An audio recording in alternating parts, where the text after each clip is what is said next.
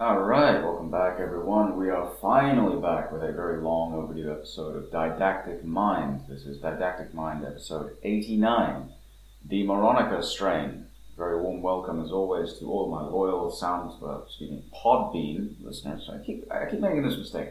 It's not SoundCloud, it's Podbean. I got off of SoundCloud ages ago because, uh, well, they've basically become a bunch of uh, left wing ninnies, as usual. They bowed to the uh, Black Looming Menace um, nonsense, and they have essentially, you know, uh, bent the knee and bowed down before the people who control BLM.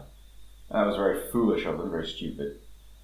But uh, very warm welcome as always to my loyal readers from the site and my subscribed listeners. If you have not already subscribed, either on Podbean or on my site, please make sure you do so and make sure that you are uh, registered on our uh, on my email list so that you never ever miss a new upload. Uh, let me just fix the widget here. Okay, that should fix the input settings a little bit. Um, maybe a bit more. Yeah. Okay. Good.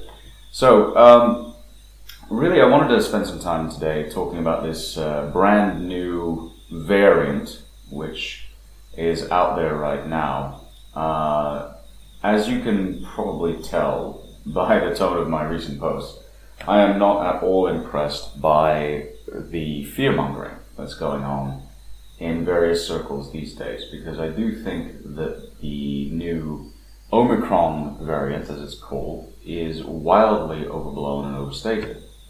And uh, basically, I wanted to unpack not just what the Omicron variant is, or, you know, it says a lot about the people who are freaking out about this that Omicron is an anagram for moronic, hence the title of this podcast. It's a it's a riff on um, I believe a Robin Cook novel, um, The Andromeda Strain. And if you've read that novel, then you don't need me to tell you what it's about. Um, but the Omicron variant, the Omicron strain, appears to have originated in Africa. At least that's what initial media reports said.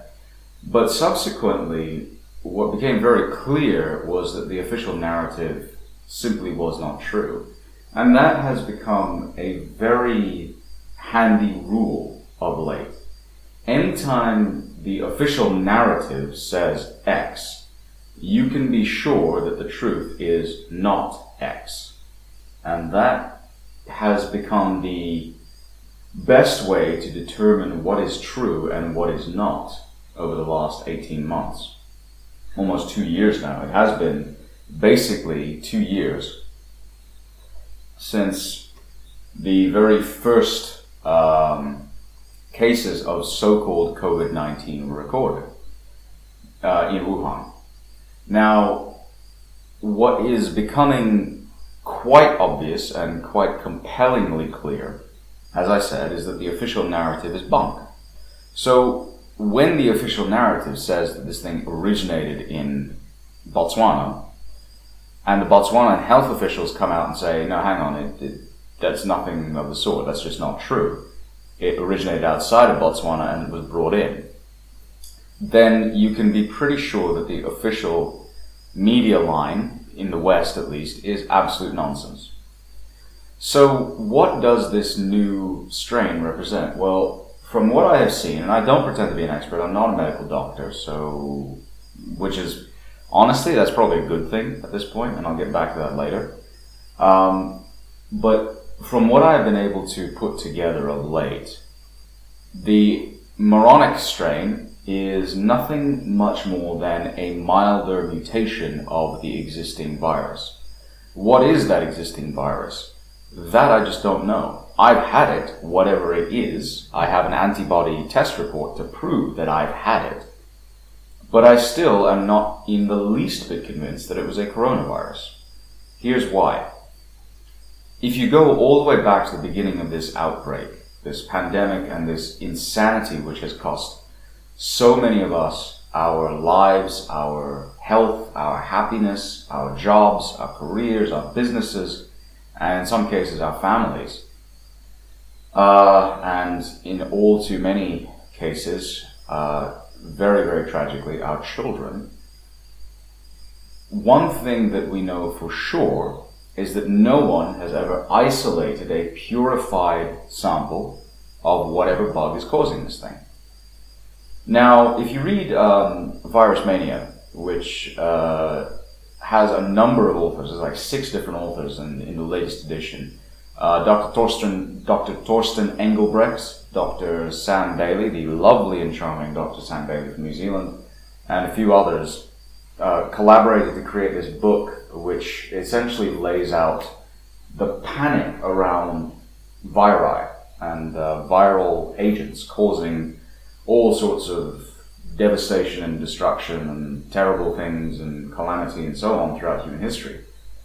Uh, in that book, towards the end of the book, the authors claim that COVID 19 symptoms could be explained by environmental factors such as poor air quality and uh, poor sanitation, which you would find in China and possibly in northern Italy, where the original virus became uh, quite a severe problem.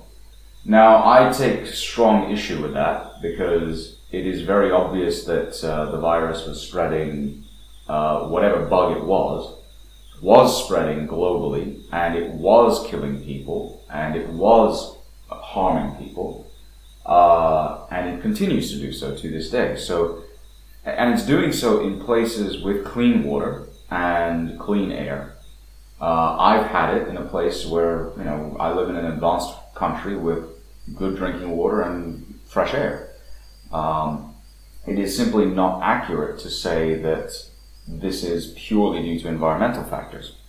Uh, furthermore, in Virus Mania, towards the end of that book, the authors argue that hydroxychloroquine sulfate is in fact a very irresponsible drug to administer, or I should say, those who administer hydroxychloroquine sulfate are doing so very irresponsibly because HCQ is quite toxic beyond a certain dosage. I don't argue with that. Uh, they're probably right, and if you go look up the relevant medical literature, I'm sure they're right.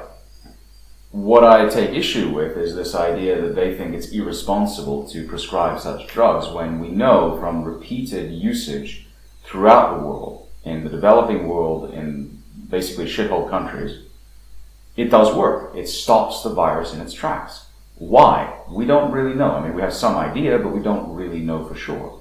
All we know is it works. So why is it irresponsible to prescribe it in the case of doctors who know their patients well, understand their medical histories, know the drugs, and can basically say, yes, we think it's appropriate to prescribe this thing. Why is that irresponsible? I, I don't follow that at all. Um, but that is the argument presented, such as it is, by the book. You may read it, and uh, I will put a link to it in the description box because I think it's worth reading. I think it raises some very serious questions about the nature of medicine today.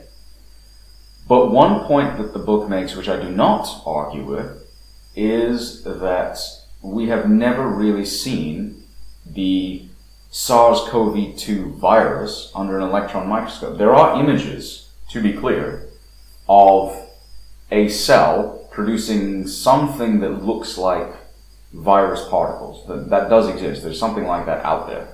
Um, but we do not know for sure whether that is a novel coronavirus. We just have an image of something producing viruses.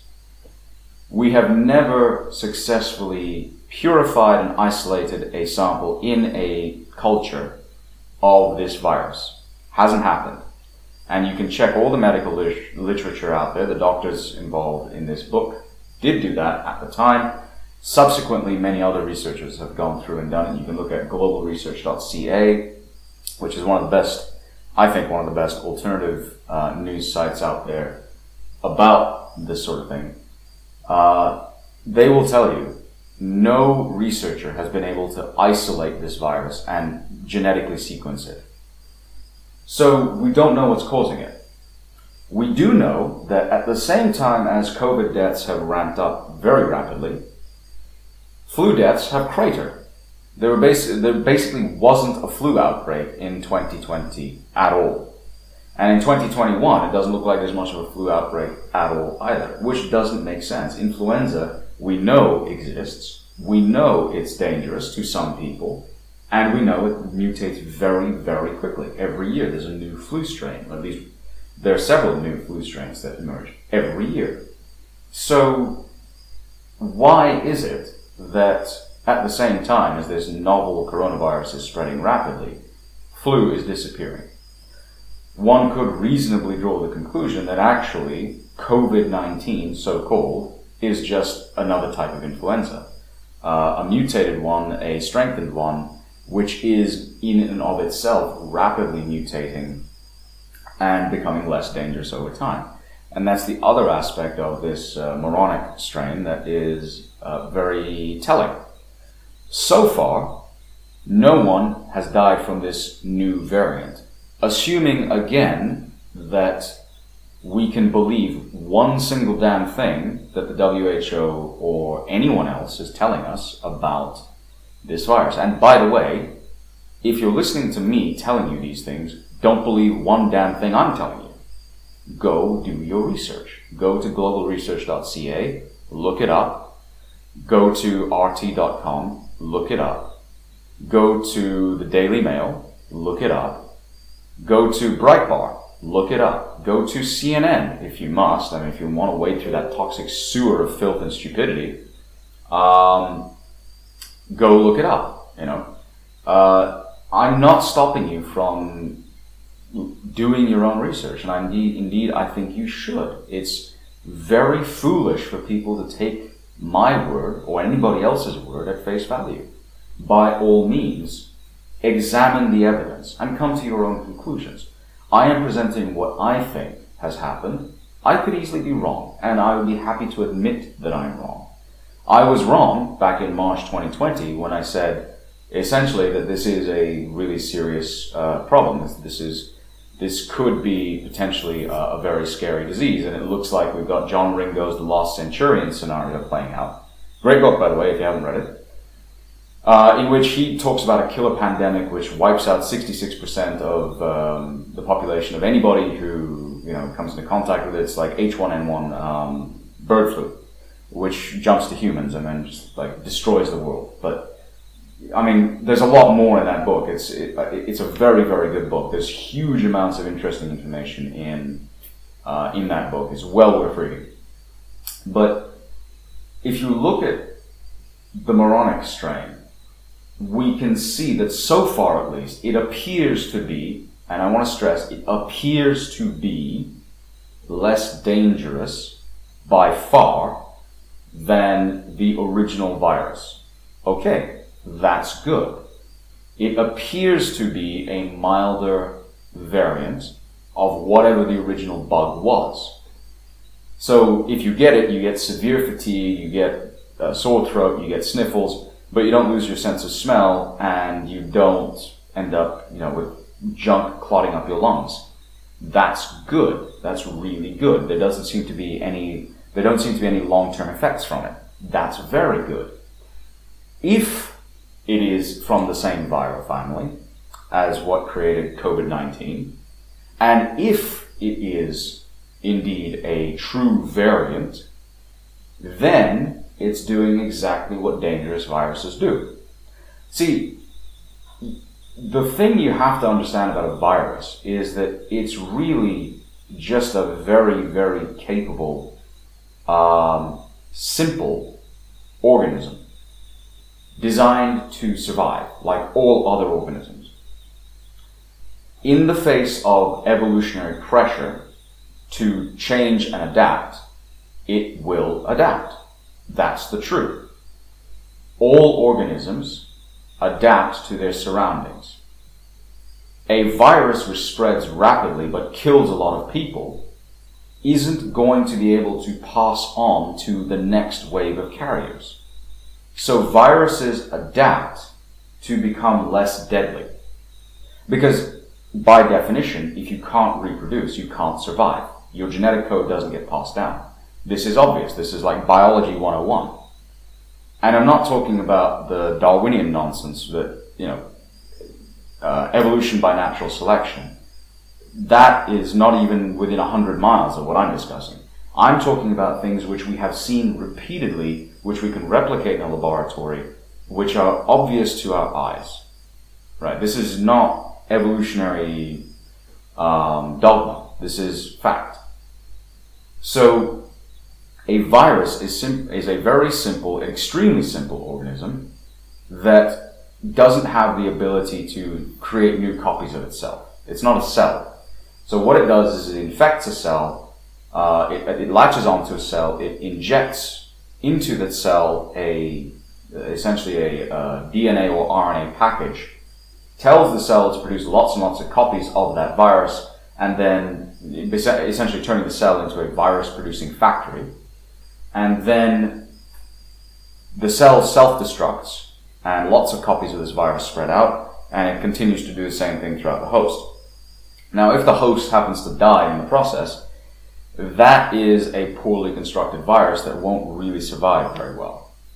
Um, there are such viruses. They do exist. I mean, there are super lethal viruses. Ebola comes to mind uh, MARS, which uh, Middle uh, MERS, I should say, Middle Eastern Respiratory Syndrome, and the original SARS virus, um, severe acute respiratory syndrome. They were very, very dangerous viruses. Um, now, were they as dangerous as they were hyped up to be? I'm not at all convinced of that because SARS in China was absolutely lethal. SARS in the US was nothing much more than a very, very bad cold. So something was off. Um, and I do believe that environmental factors play a very big role in viral lethality. That being said, the moronic variant is apparently less dangerous. Okay, good. It's less dangerous. Does that mean that we should be um, lax in our hygiene standards? Of course not. One of the few good things to come out of the pandemic, one of the very few, is that perhaps it forced people to be a little bit more conscious of personal hygiene, of the need to wash, of the need to clean your hands, of the need to sterilize um, your gym equipment after you finished using it. Not, of course, that I've seen it making much of a difference because the bloody numbnuts at my gym always leave the weights strewn all over the bloody place and they never clean off the bars. I could rant about that for another 15 minutes, but I won't.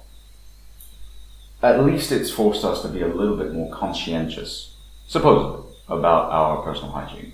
But that's the only good aspect, pretty much, of, of the whole thing. The true pandemic is not of um, a virus. It is of stupidity and fear. And the moronic variant is a particularly stupid version of that original pandemic. The original COVID 19 virus was never particularly dangerous to most people. We now know, based on all of the clinical data available to us, that it has a survival rate of over 99% for most groups of people. If you have pre-existing conditions, if you're old, if you're a bit creaky, if you're incontinent, if you have problems with your joints, etc., etc., if you're fat, then you're in trouble. Okay. If you're fat, you can fix that. Change your lifestyle. If you're old, well, fine, but there are supplements you can take to boost your immune system. Moreover, we know that the death tolls from this virus have been wildly exaggerated. The original death toll from Italy was, you know, well north of 100,000.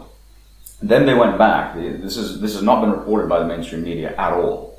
But you can find it on Global Research. You can find it on our beloved and dreaded Supreme Dark Lord, peace be unto him, Vox Day, the most uh, malevolent and terrible on his site, uh, voxday.net, because his blog got nixed, his blogspot blog got nixed by Google. And uh, I, for one, will be delighted to watch him take Google to court and destroy them. Uh, it'll be a lot of fun. But he had an article up not too long ago where he basically pointed out that the Italian authorities, the health authorities, went back and rechecked who died from COVID and who died with COVID. And the people who died from COVID numbered less than 5,000. So the actual death toll from COVID is tiny.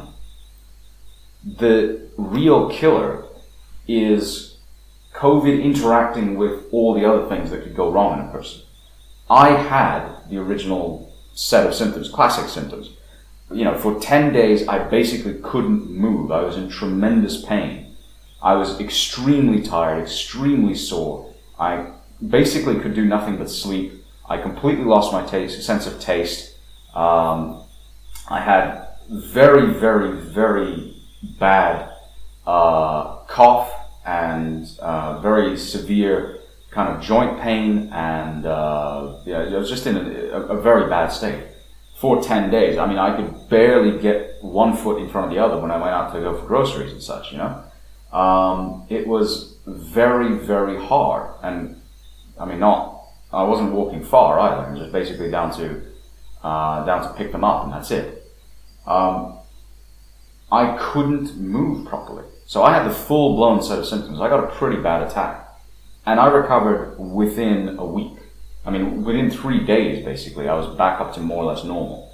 After the first 10 days, the, my sense of smell started to come back on the 11th day. And on the 14th day, I was like, hey, I feel great. I feel fantastic. Let's go. You know, let's, let's do something. Let's go to the gym. Let's, uh, let's stay active. Um, I bounced back very fast and I am reasonably young. I'm reasonably fit. Um, I do carry around a little bit of extra weight, but not a huge amount. So for me, it wasn't nearly as bad as it was for a lot of people. I did reasonably well uh, under the circumstances. If you have comorbidities, then you've got a problem. But you can fix a lot of those comorbidities. It's not the end of the world. It's not the end of the line what we are seeing, therefore, is not a viral pandemic. It's a stupidity pandemic. It's a uh, lack of thinking pandemic. And uh, Dr. Tom Cowan, I think it was, who Dr. Sam Bailey interviewed, said exactly that. It's a, it's a pandemic of lack of thinking, lack of thought, lack of reason. And I agree with that. It's a very, very dangerous place to be when you stop thinking. And that's what most people have done, including members of my own family, by the way. If you actually think through what this moronic strain means, and you stop and pause for a moment, you realize that actually it's not dangerous. It is only dangerous if you've been vaccinated, apparently. Apparently, this new strain, and again, the data, the jury is still out on this, but apparently it's only really dangerous if you've not been vaccinated. If you have been vaccinated, I should say. And even then, you still get quite mild symptoms. Many, if not most of the people who got the bug, the new version of the bug, this moronic strain, were fully vaccinated, which means that the virus has evolved to escape existing vaccines, which is not surprising at all. This is what viruses do. This is how they work. They adapt, they change, they mutate. The existing virus vaccines, the existing COOF vaccines, do one of two things. Um, either they, either in the case of the mRNA shots, they make your body produce lots of these spike proteins, or they trigger an immune response using a viral vector, an adenovirus. Uh, I've gone over this before on my site, and I'm not going to explicate it too much, other than to say that we now know that the mRNA vaccines are the most dangerous vaccines ever invented. That's not hyperbolic.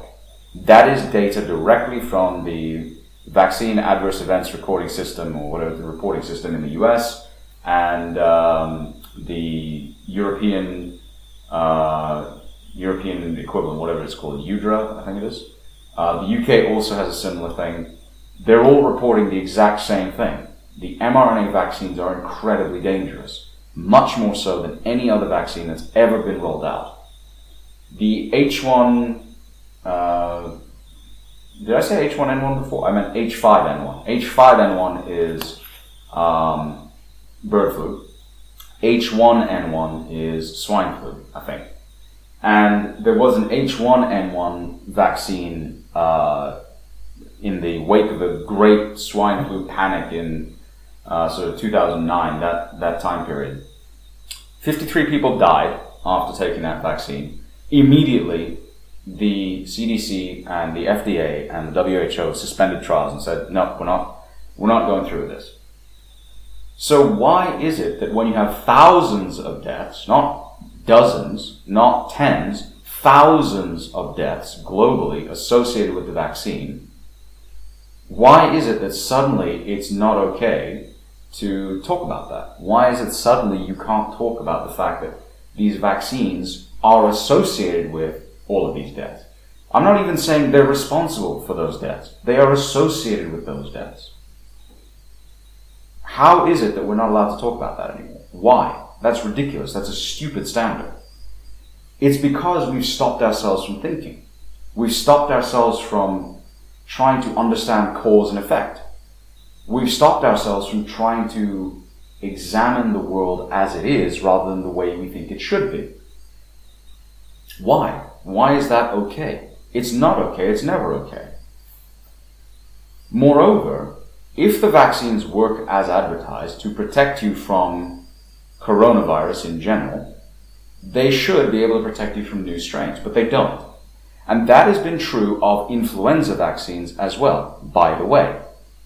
If you look at the CDC's own clinical data, and I'm not making this up, you just go to the CDC's website and you look up the quoted effectiveness of the influenza vaccines from the last 10 years, and you do a simple mathematical average of all the 10 years of data, what you're going to realize is that the average effectiveness across all 10 years is less than 40%.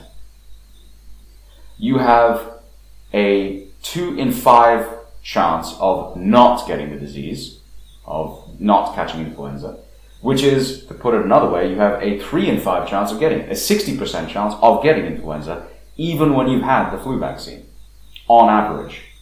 There is only one, I believe, one year in that data set where the effectiveness of the vaccine was over 60%. One year. And most of the other years it's below 50%. And in most years it's below 40%. That is shocking. But that's the reality of vaccination.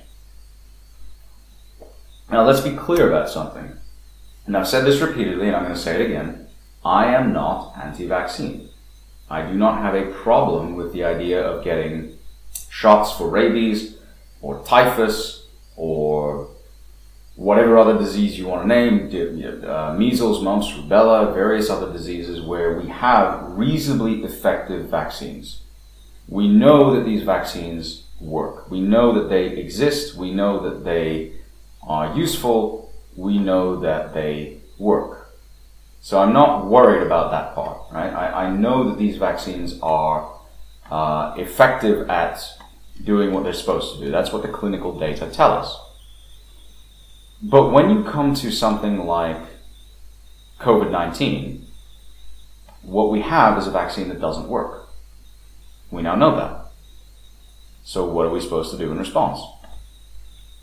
Are we supposed to simply sit back and say, oh, okay, well, you know, uh, we're just going to force this ineffective shot on people anyway?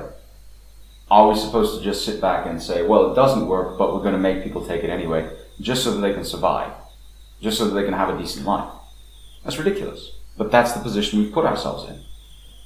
Furthermore, can we say with any degree of confidence that our existing diagnostic tests can catch whatever this virus is? No. If you actually look at the details of RT-PCR testing, and I've gone over this a few times uh, in various other places and on my site, RT-PCR testing is not a diagnostic tool.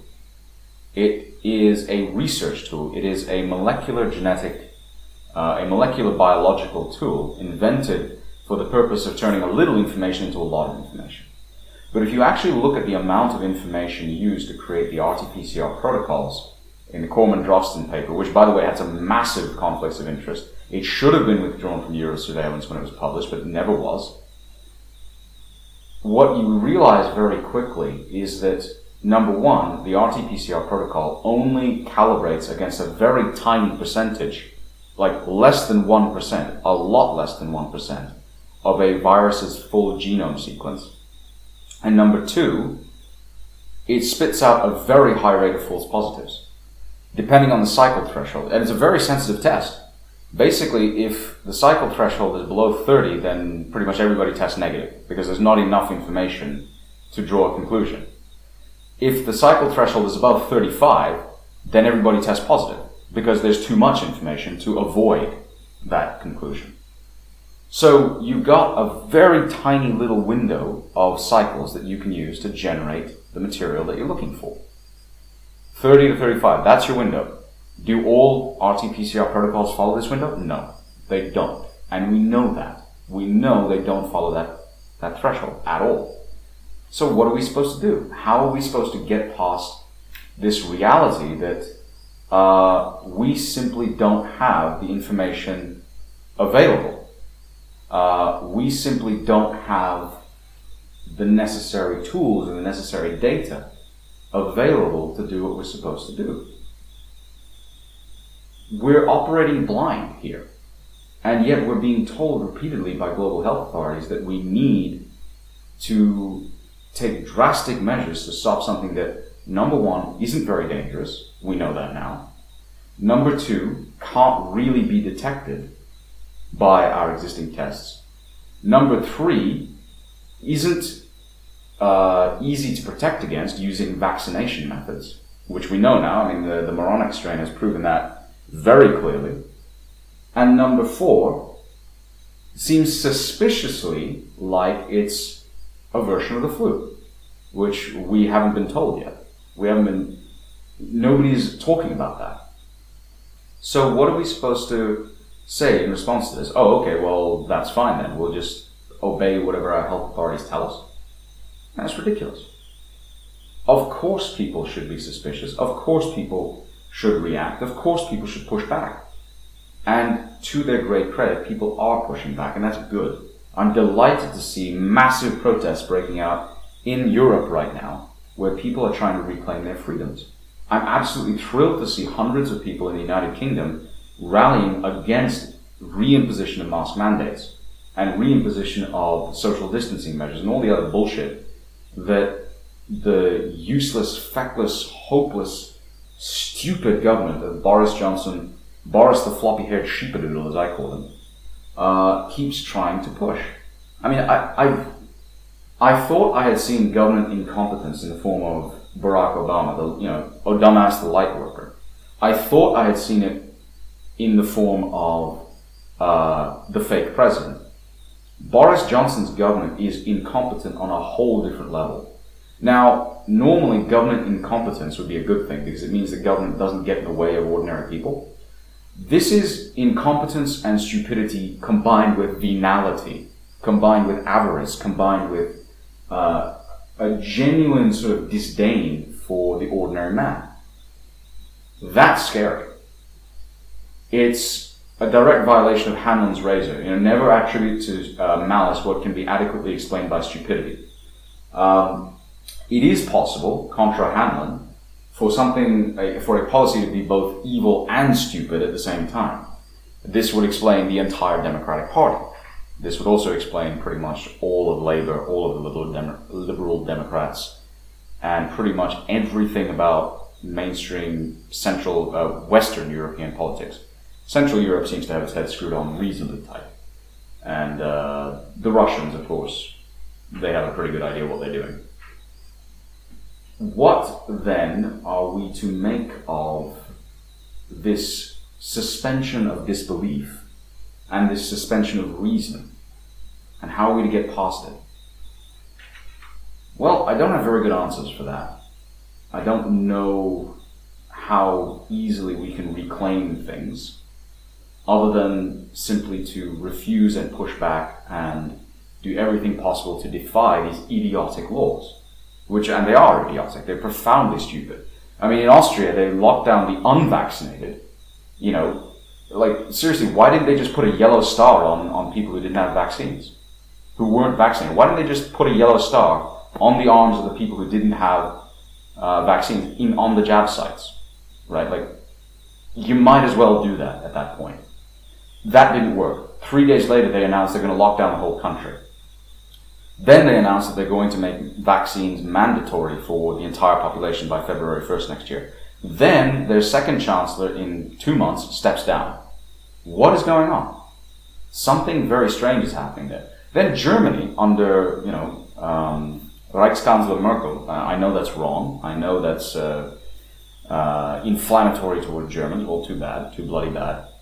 Um, Frau Merkel decides that she's going to follow the lead of the Austrians.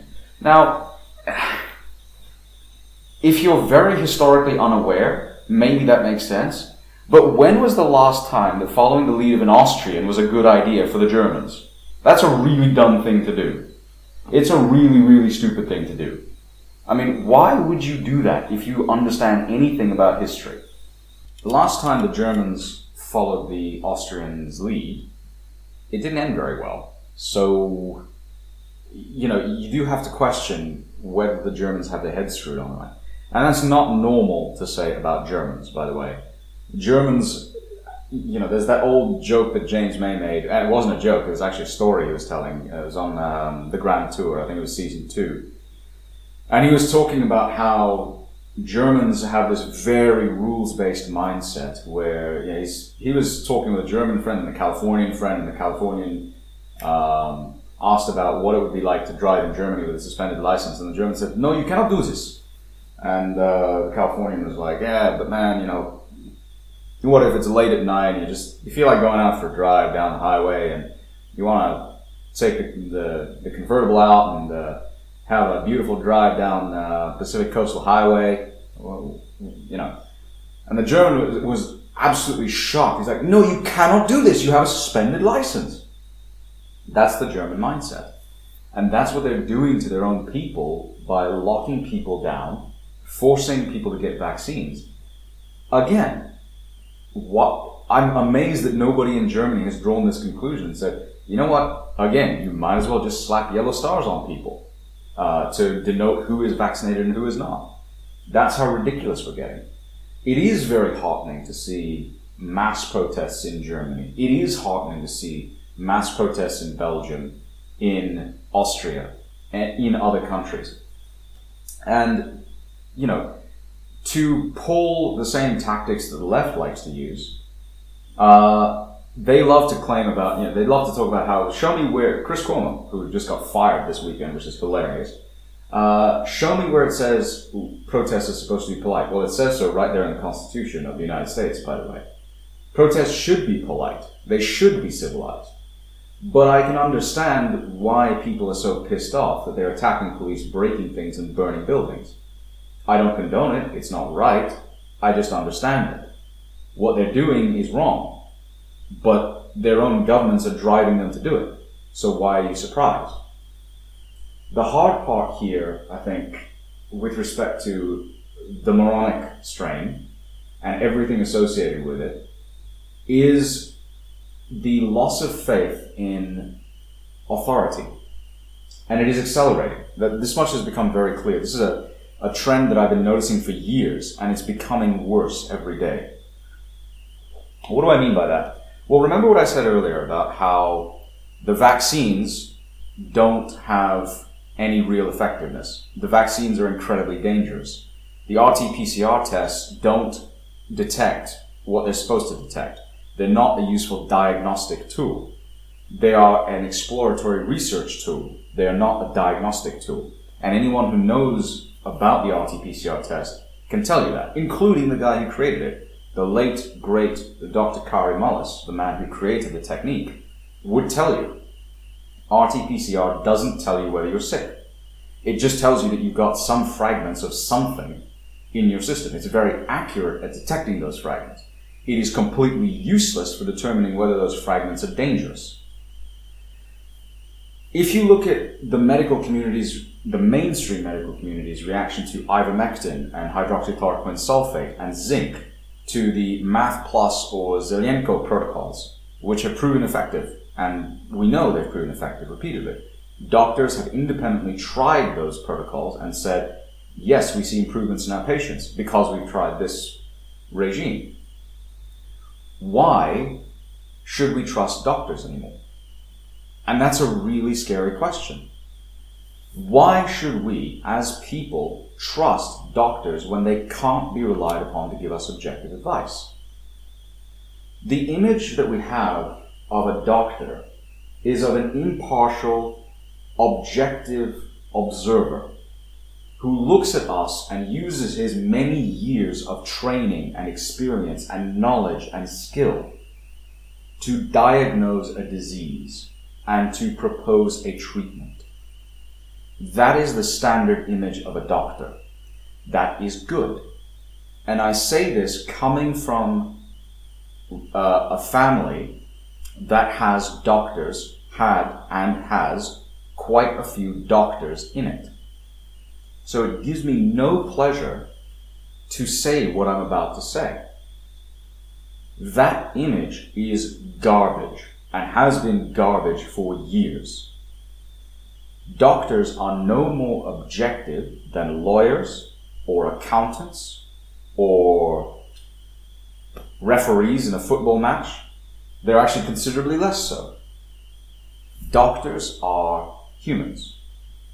They are not scientists in the objective, impartial sense. They do not practice scientology, they practice scientistry. The profession of science as opposed to the method of science. The only thing you need to know to determine whether a doctor is objective or not is to know whether he's attended a medical conference, you know, sponsored by a pharma company. All you have to do, that's, that's like the, the only criterion you need to check. If he has, you know that that doctor is almost certainly interested in being paid off by big pharma for essentially what is a paid vacation. That's what those conferences are. Pfizer or Johnson & Johnson or Eli Lilly or Merck, GlaxoSmithKline or Black, what do they call these days? I think it's still GSK, GlaxoSmithKline. Um, they've been through so many bloody mergers, it's impossible to keep track of it. Wellcome, Glaxo, Glaxo, Wellcome, SmithKline Beecham, SmithKline's, you know, I mean, so many mergers. That, you know, today GSK is what it is. Uh, Novartis, AstraZeneca, Moderna, all of these companies, they all pay for doctors to come to their conferences to look at their whiz bang new drugs and take away samples of them. And you better believe that the doctors have shown a very, very good time while they're there. They are. They go to five star resorts, you know, all expenses paid, really wonderful time, and they have a good time there. Don't ever think that a doctor is incapable of being corrupted. And what we've seen over the last two years is the utter corruption of medical science. The Corman Drosten paper in the Eurosurveillance magazine should never have been published. It was rife with inaccuracies, conflicts of interest, and problems. It went through with a single day of peer review. That's ridiculous.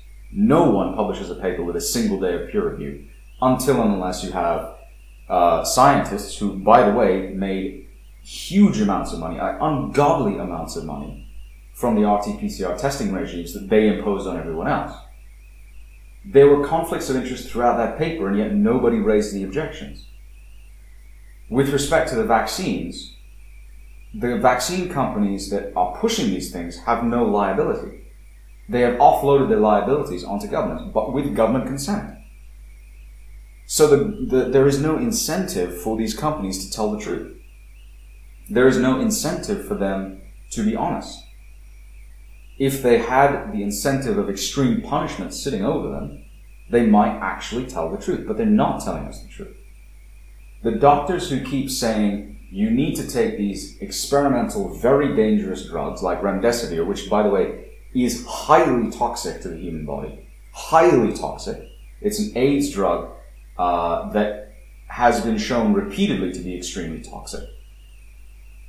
They're pushing this incredibly expensive treatment as opposed to ivermectin, which is dirt cheap and is effective. How do we know it's effective? Because the COVID outbreak in India was really, really, really scary in April, May, June of this year. It was terrifying. The numbers coming out of, of India were eye watering. They were, you know, catastrophic. A few months later, the numbers have essentially disappeared. Why? It turns out, and we know this now, that the Indian health authorities, they knew perfectly well that their, their system could not cope. It's not, India has a terrible healthcare system, especially if you're in the villages. It's just appalling. They don't have a real system at all. Certainly not that a, a Western country would call a useful system. So what they did was they dispatched kits out into the countryside, a, uh, an oxygen checker, a paracetamol and some medicines. What did those medicines turn out to contain? Some of those medicines were ivermectin. And all of a sudden, the COVID numbers started plummeting. Why?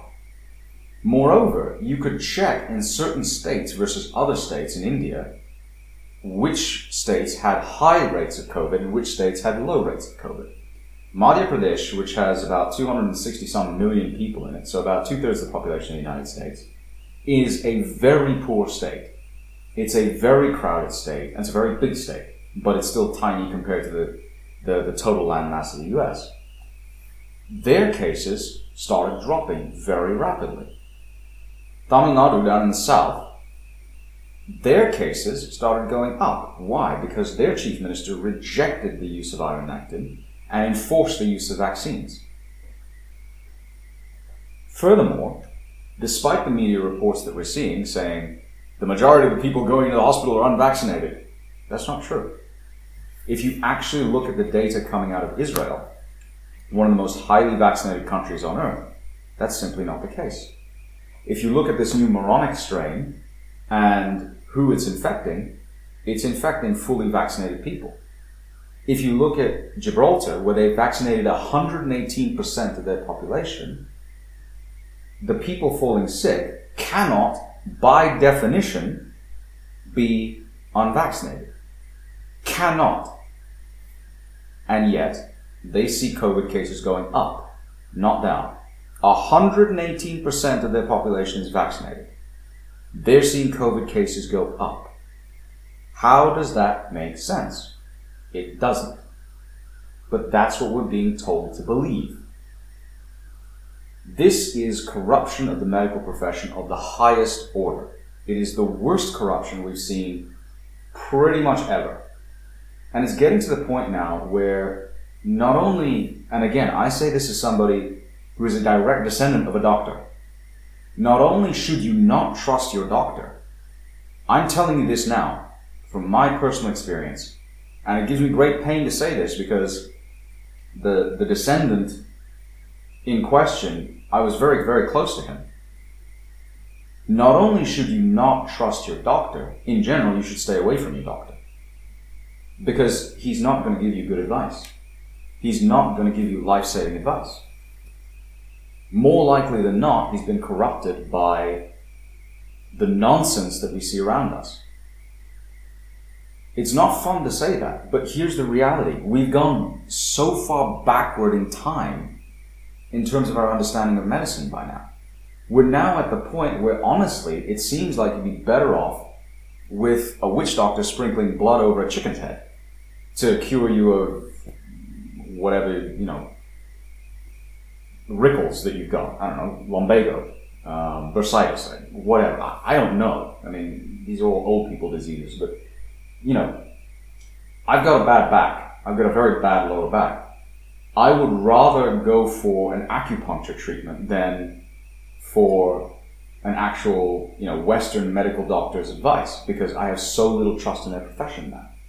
That's what's happened. That's what's been done to us by two years of lockdowns and stupidity. And it's going to get worse, unfortunately. And maybe that's long overdue because the reality is the medical profession is in dire need of a wake up call, a reality check. Most of what we were taught about medicine has been shown to be untrue at some point or another. Uh, painkillers, uh, opioid painkillers, for instance, the, for, a former Surgeon General of the United States said uh, in Chris Bell's documentary. Uh, oh hell, I can't believe I forgot the name. But it's about these these these specific painkillers, um, where he, he talks about. He actually shows the clip where the, the, the Surgeon General in question, the former Surgeon General, says, "When I went to medical school, we had one class on painkillers, on pain medication." And in that class, we were told if you give your patients these drugs, they will not get addicted. Boy, did that turn out to be wrong. Oh, wow, was that wrong. Oxycontin, oxycodone, um, uh, Vicodin, all of these really powerful opioid painkillers turn out to be highly addictive and very dangerous. The food pyramid supposedly done with lots of great medical research behind it, the USDA food pyramid turns out to be complete garbage. It turns out that having a diet very high in processed refined carbohydrates is really bad for you. It really wrecks your health. It turns out that the wisdom of our grandparents and great grandparents to eat lots of animal protein, lots of fats, lots of butter, um, lots of healthy, natural food is really good advice. This is a complete inversion of what we expected our medical establishment to tell us.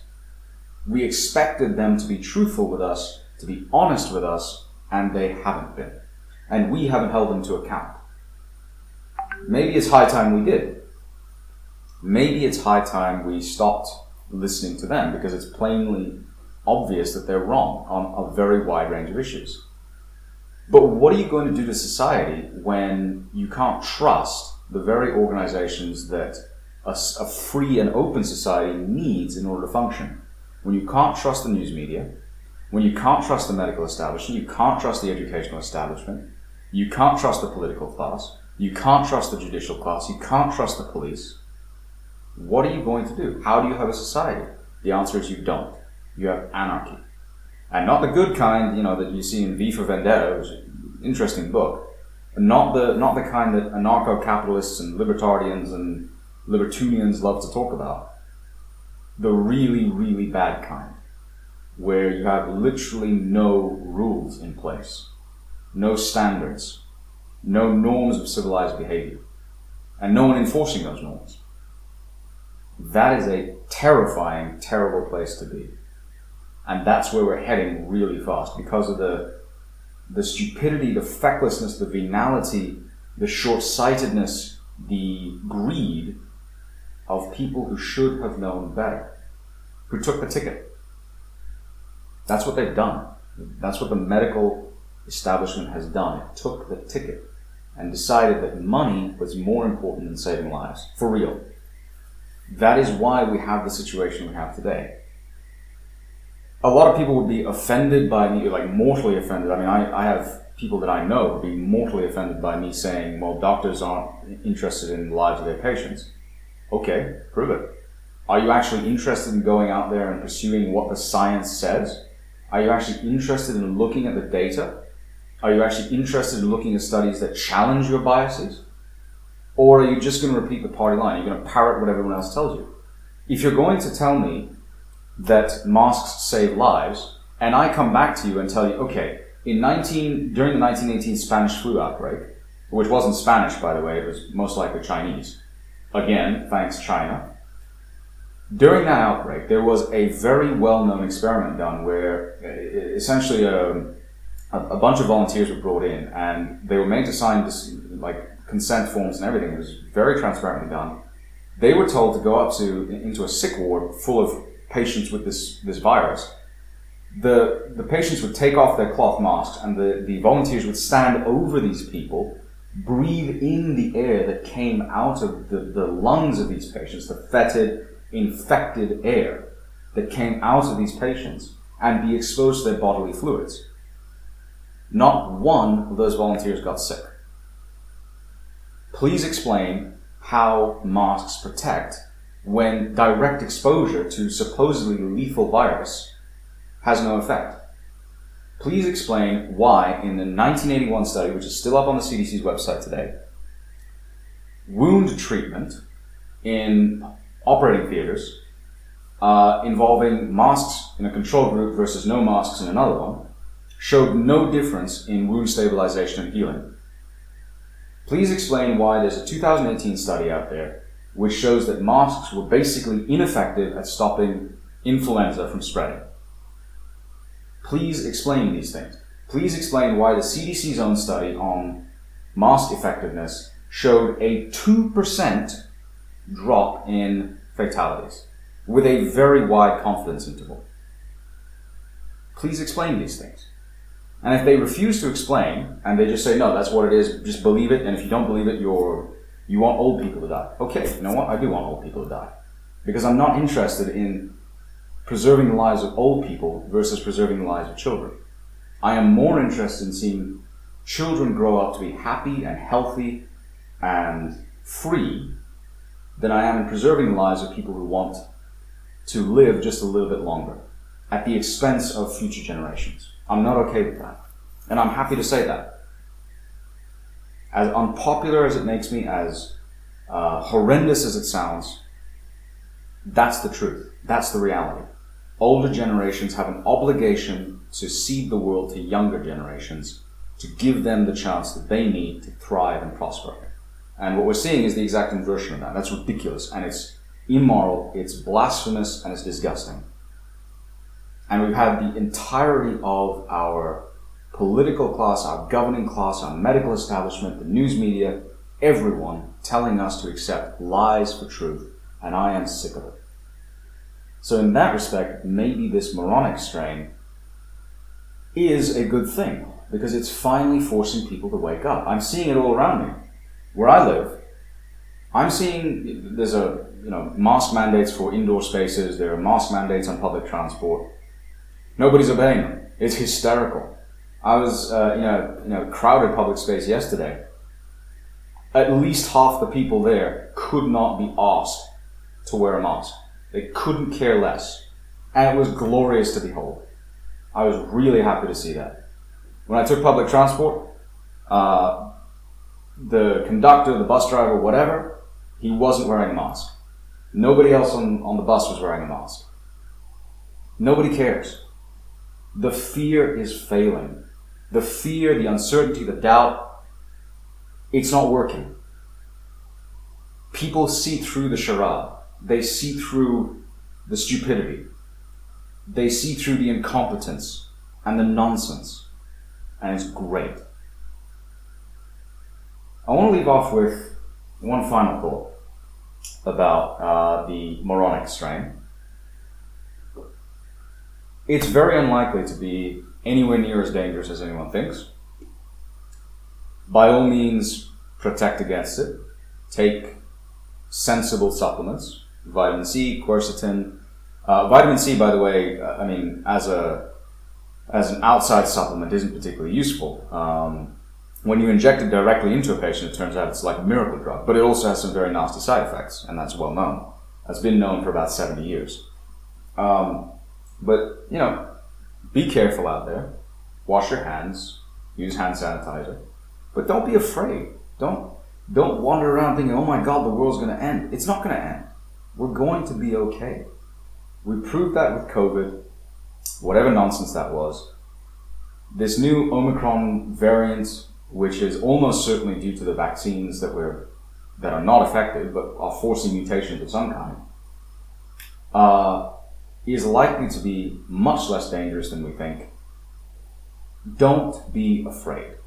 Get out there, celebrate Christmas, enjoy your time with your families, have fun. Don't live in fear. Be who God intended you to be, because that is why we are here. That is our purpose in life, and no one and nothing should stop us from living it. That's about all that I have time for. I've got uh, about a billion other things to do, including going and eating. But um, I did want to take some time to record a podcast because it has been a long while. And uh, I, I am aware that uh, I owe a couple of people follow up. So during the rest of this week, I will try to record um, domain query um, episodes to, to handle some of the, the questions that I've been receiving. So, uh, Randall6 and uh, Kapios, I haven't forgotten. I'll be with you as soon as I can. Um, many thanks to all who are listening. Many thanks to those who have subscribed. Many thanks to those who have registered on the site. And uh, please make sure you do so. Please make sure you like, comment, share, and subscribe if you've not done so already. And this has been Didactic Mind, episode 80, well, 80 something. uh, episode 89, I believe. Um, yeah, episode 89. Uh, this has been Didactic Mind, episode 89, the Moronica strain, and I am Didact, signing off.